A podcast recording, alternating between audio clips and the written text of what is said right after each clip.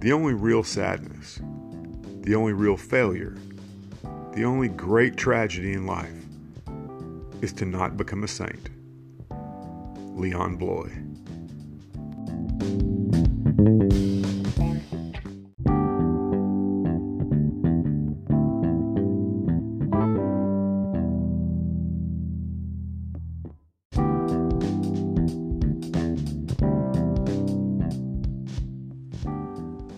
Welcome to the Everyday Saints podcast, where we learn about the saints as we strive to become saints. I'm Paul, and today we meet St. Andrew Bobola. His feast day is actually May 16th, but I came across his life story recently and wanted to share it with you now.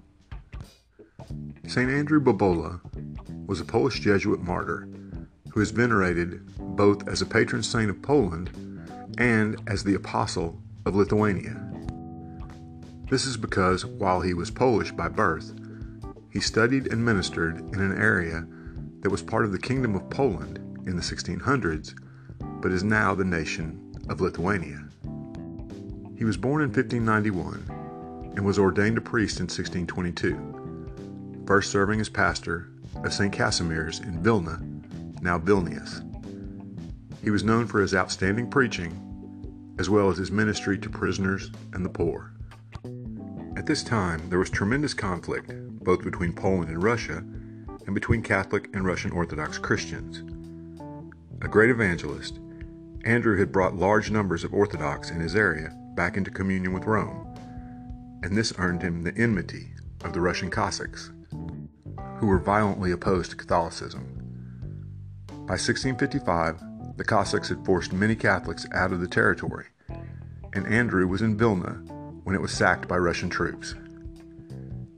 He and his fellow Jesuits were given refuge by Prince Radziwill in Pinsk, but the Cossacks captured Pinsk in 1657 and took Andrew prisoner. He was whipped and then dragged by horses for two miles to Janov. All the while, Andrew prayed for them and invited them to embrace his faith. The Cossacks finally flayed him alive and then beheaded him. He was buried in Pinsk, and in 1808 his body was exhumed, moved to Belorussia, and in 1922 it was taken to Moscow and put in a museum by the Bolsheviks. In 1923, two American Jesuits requested Andrew's body in the name of Pope Pius XI, and it was then taken to Rome. Finally, his remains were returned to his homeland and placed in the Jesuit church in Warsaw. He was canonized by Pope Pius XII in 1938. St. Andrew Bobola was a man who cared about the marginalized, the poor, the prisoners, and the sick, and who strove, even at the cost of his own life, for Christian unity, following Jesus' prayer in John's Gospel that we would all be one. St. Andrew Bobola, pray for us. We'll see you next time.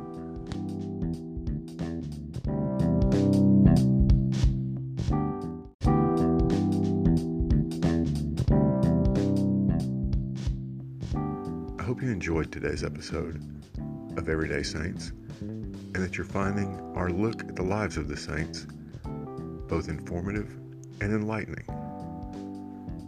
If you'd like to help us continue making podcasts like this, please consider supporting us for as little as 99 cents a month by clicking on the Support This Podcast link in the show notes. It'll go a long way towards us being able to make this podcast completely ad free. Thanks again.